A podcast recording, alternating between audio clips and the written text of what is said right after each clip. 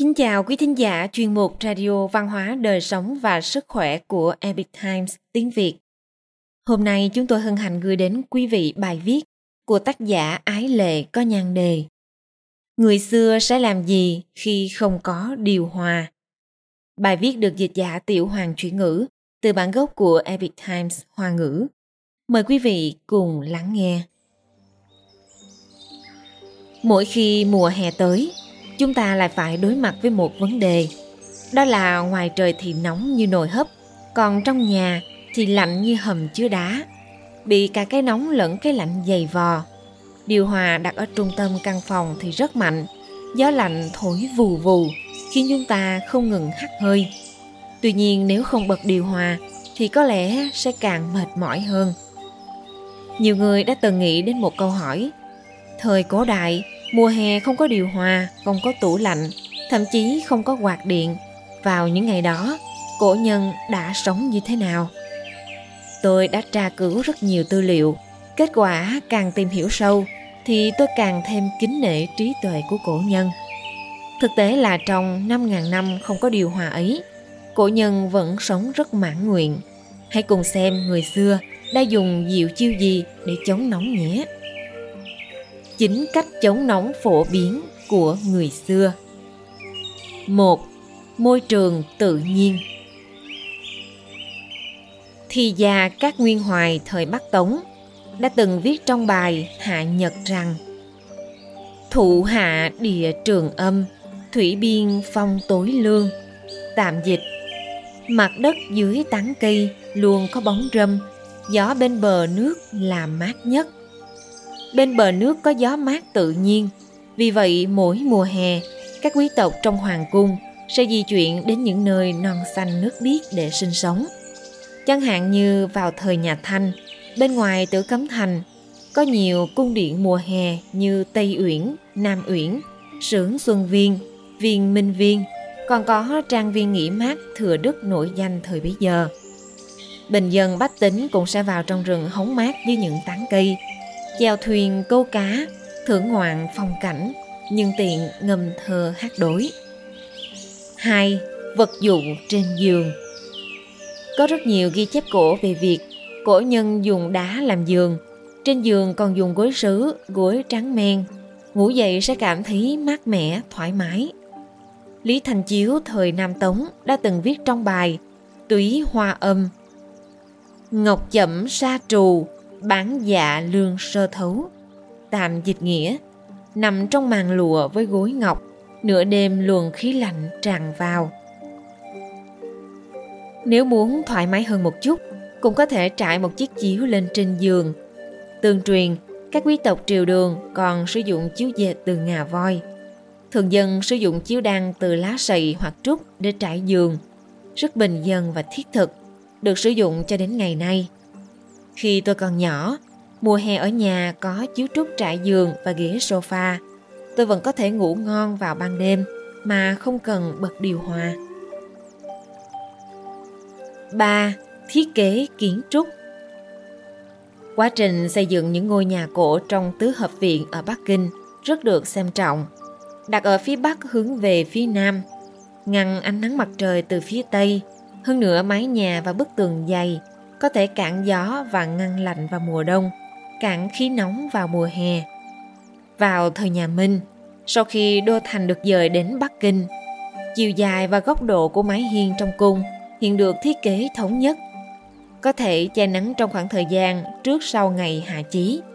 Đến trước sau ngày đông chí thì ánh nắng chiếu cả căn phòng, đông ấm, hè mát. Ngoài ra còn có một số ngôi nhà được thiết kế đặc biệt để thoát khỏi cái nóng mùa hè, chẳng hạn như điện Thanh Lương vào thời nhà Hán, điện Thủy Mộc Minh Sắc vào thời nhà Thanh. Theo ghi chép, những người thợ lành nghề đã chế tạo ra loại quạt giống như bánh xe nước, gọi là quạt dẫn nước, dùng sức nước đẩy những cánh quạt trên bánh xe để quạt gió vào trong phòng. Cũng có loại quạt có thể dẫn nước lên đến tận mái hiên để nước nhỏ xuống tự nhiên tạo thành những màn nước bao quanh ngôi nhà, giống như trời đang mưa, hiệu quả làm mát, vô cùng tuyệt vời và thú vị. 4. đào đất ba thước. Còn một phương pháp làm mát, đó là đào đất ba thước. Do nhiệt độ ở tầng đất nông tương đối ổn định, cho nên có thể đạt được đông ấm hè mát tự nhiên. Do đó, quật thất, loại phòng hang rất phổ biến vào thời tiên tần, cũng chính là căn hầm giống như hang động vậy. Vào thời nhà Minh và nhà Thanh, giếng điều hòa đã được sử dụng, nghĩa là đào một cái giếng rất sâu trong phòng và đậy bằng một tấm che có đục lỗ để không khí mát thoát ra từ dưới đất vào mùa hè. Cao Liêm, một học giả thời nhà Minh, đã mô tả trong Tuần Sinh Bát Tiên rằng trong biệt thự Hoắc Đô có 7 cái giếng trong một phòng. Tất cả đều được chạm khắc và có nắp đậy. Nếu ngồi trên chúng vào mùa hè, bảy cái giếng sẽ tỏa ra khí mát. Không còn biết nóng là gì. Ngoài tác dụng làm mát căn phòng, giếng điều hòa còn có thể dùng làm tủ lạnh ngầm, cho đá viên và thực phẩm vào giếng để làm lạnh. 5. Băng Vào thời cổ đại, không có cách nào để tạo ra đá lạnh, nhưng họ có thể lưu trữ băng từ mùa đông để sử dụng vào mùa hè.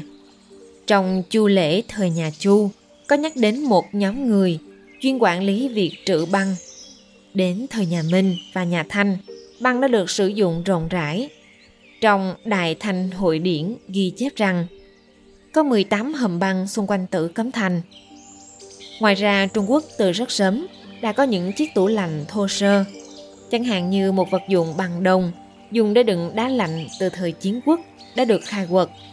Các loại tủ lạnh sau này ngày càng tinh xảo, không chỉ có thể dùng để giữ lạnh thực phẩm mà còn có thể giảm nhiệt độ trong nhà, khá giống với máy điều hòa không khí di động ngày nay. 6. Đồ ăn thức uống lạnh Đã có băng thì không khó để làm các loại đồ uống lạnh và các món điểm tâm ngọt như rượu gạo lạnh, canh mơ chua, canh hạt sen nấm trắng, đậu hũ hạnh nhân, vân vân và còn có cả kem ly nữa.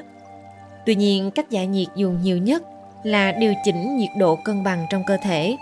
Ví dụ như ăn dưa hấu, mướp đắng, dưa leo, đậu xanh và các thực phẩm khác có tác dụng thanh nhiệt, trừ hỏa.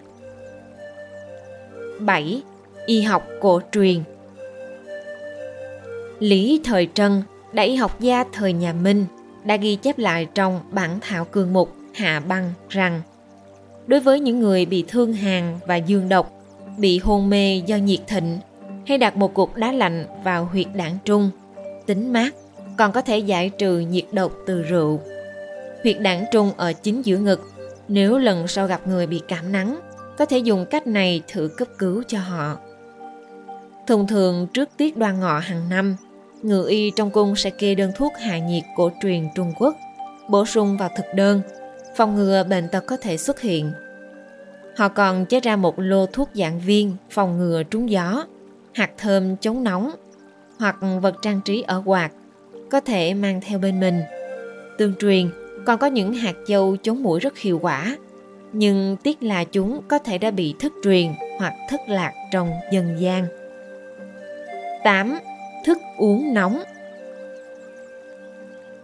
Trong bản thảo cương mục có nói rằng trà vị đắng, ngọt, hơi lạnh, không độc, thanh nhiệt giải khát, hạ khí tiêu thực. Trong kinh sở tuế thì ký có viết bánh canh phục nhật tiến có tên gọi là tiêu ác, nghĩa là tiêu trừ tà khí. Trên thực tế, người lớn tuổi thời Trung Quốc cổ đại, bất kể xuân hạ thu đông, đều sẽ uống nước nóng. Điều này là có đạo lý. Mùa hè uống trà nóng có thể thanh nhiệt giải độc. Ăn đồ ăn nóng hổi có thể toát mồ hôi khắp cơ thể, sẽ giúp nhiệt khí và thấp khí, là loại khí xấu trong cơ thể thoát ra ngoài. Sau đó đi tắm nước nóng sẽ rất nhẹ nhàng khoan khoái. 9. Tĩnh tâm khiến thân thể mát mẻ, tự nhiên. Có lẽ mọi người đã từng nghe qua đạo lý rằng tâm tĩnh lặng thì tự nhiên thân cũng mát mẻ. Thì nhân nổi tiếng thời đường, Bạch Cư Dị đã viết trong một bài thơ rằng Nhân nhân tỳ thử tủ như cuồng, độc hữu thiền sư bất xuất phòng, phi thị thiền phòng vô nhiệt đáo, vi nhân tâm tĩnh thân tự lương tạm dịch nghĩa mọi người tránh nóng chạy như cuồng riêng chỉ thiền sư không rời phòng. Chẳng phải vì phòng thiền không nóng, là vì tâm tĩnh khiến thân mát mẻ tự nhiên. Chuyển biến tâm tính có thực sự ảnh hưởng đến thân thể hay không? Xã hội phương tây đã sử dụng các phương pháp khoa học để chứng thực rằng, những câu mà người trung quốc thường nói như, sốt ruột như ngồi trên đống lửa, nổi cơn thịnh nộ thực sự là rất có đạo lý những cảm xúc tiêu cực của con người sẽ khiến cơ thể xuất hiện những trạng thái bất thường, tức giận, bực bội, kiêu ngạo, khinh miệt, ghen tị, vân vân, sẽ khiến nhiệt độ cơ thể tăng cao.